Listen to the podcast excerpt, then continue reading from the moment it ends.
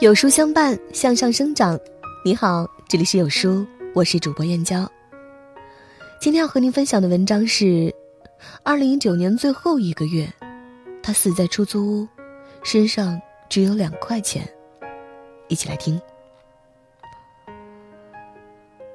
十二月三号，四十八岁的外卖员吴洪德倒在了出租房里，再也没能起来。他穿着工作服，屋外停着正在充电的电动车，电饭煲里的饭还热着，里面有一碗大姐特地带给他的咸肉。多年前，吴洪德开饭店亏了二十万，他独自扛起，来到南京打工还债，一漂就是十年。他一个月赚的不多，三五千元。他曾说，自己心里总是慌慌的，送外卖赔了几百块。怕耽误时间，一爬楼就是二十七层，电动车还被偷了两辆。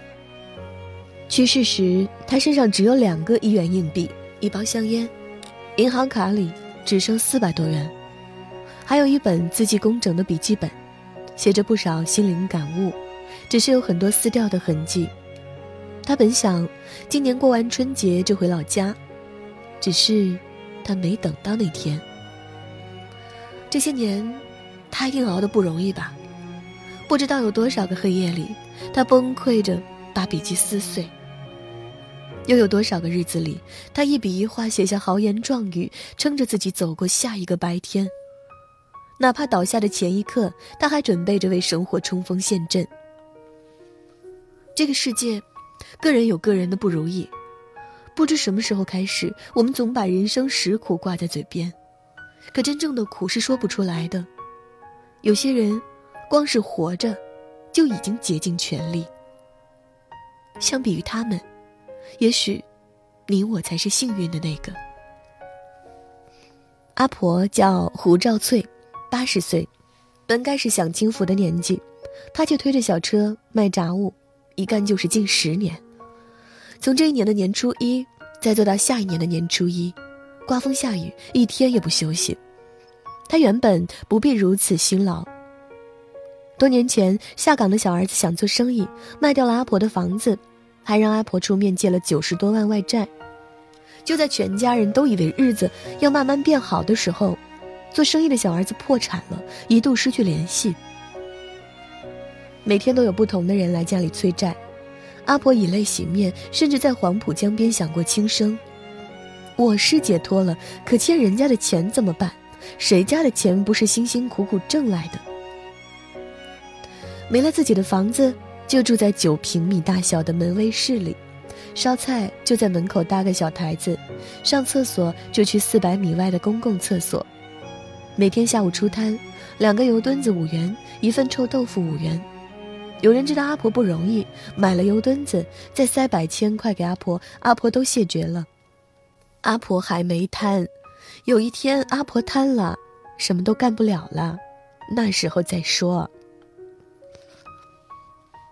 坚持了这么久，唯一能让阿婆流泪的，就是自己的子女。小儿子失联，大儿子也不来看他，女儿七年没给他打过一个电话。我也不知道他们为什么心那么狠。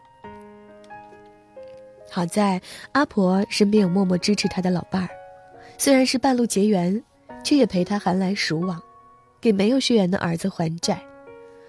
八年过去，阿婆已经还掉七十万，日子也算要熬出头了。还完钱，你想干什么？还完钱，我八十二岁，你八十九岁，就去阎王爷那儿报道喽。我还不想死，我还要去看毛主席纪念堂呢。等债还完了，心就踏实了，日子会好过的。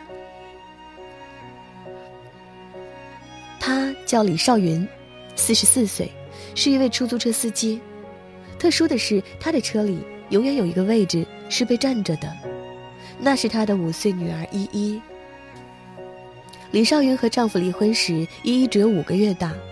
为了能更好的照顾依依，李少云转行开起了夜班出租车，三四点起床，五点带着依依开工。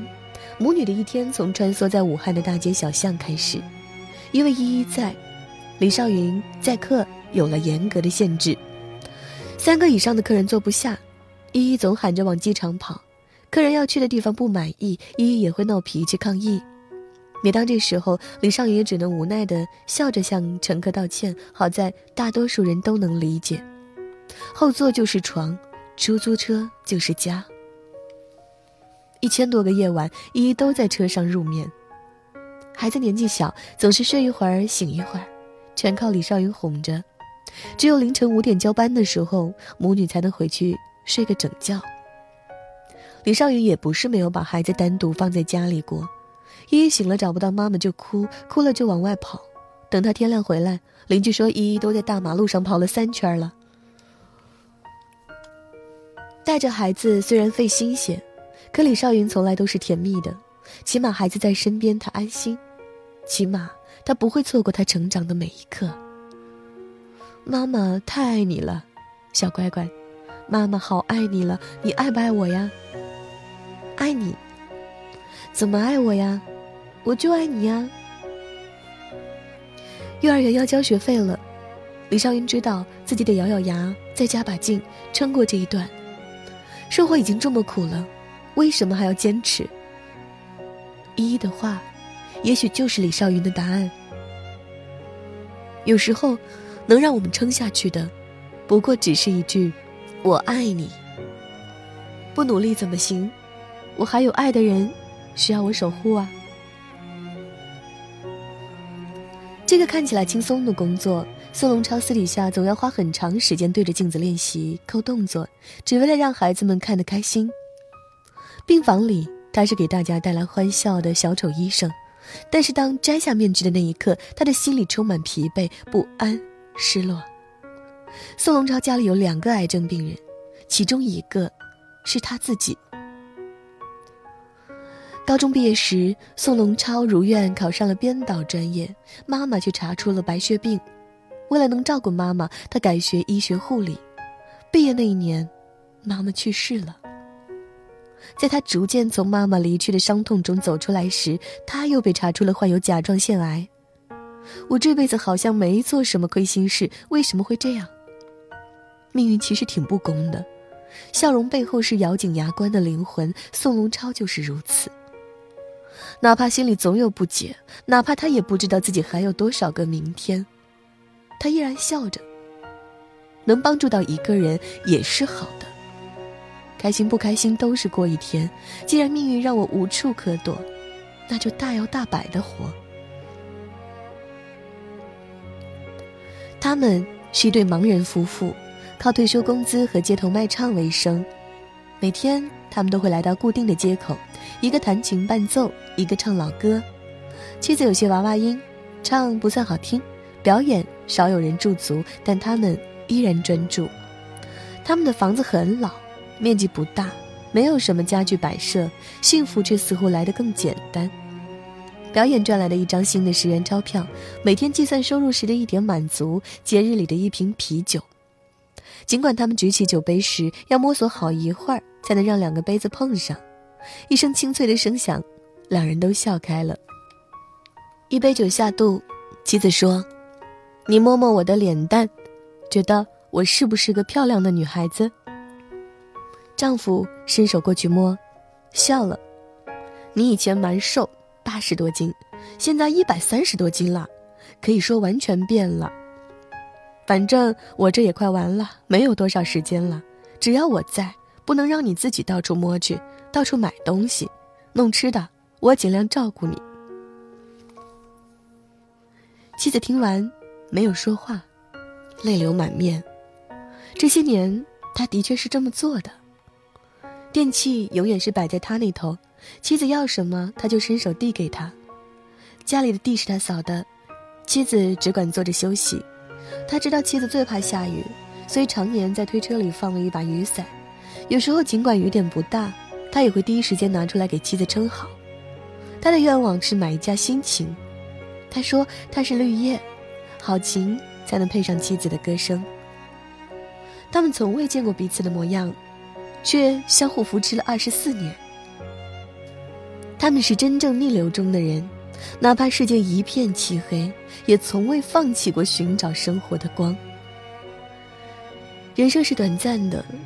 有很多种生，有羊有牛，我能投胎到人身上，就是为了要享受人这一生快乐的好处。人走到一起，有今生就没来世，要珍惜，要感激。这个世界的大多数人都是要苦一辈子的，可谁不是一边抱怨，一边拼尽全力的活着？活着特别好，特别有趣，可以体会苦，然后特别甜，有爱和被爱的滋味。人只能活一次，死了就什么都没有了，所以要特别珍惜的活，你比每个人都幸福。人生下来就上了路，一直往前走，不能回头。既然来了这一遭，就别让自己白来。点个再看吧。正在负重前行的你，别跪，别怂，别逃避，活下去。在这个碎片化的时代，你有多久没有读完一本好书了？长按扫描文末二维码，在有书公众号菜单免费领取五十二本好书，每天有主播读给你听。我是主播燕娇，明天同一时间，不见不散。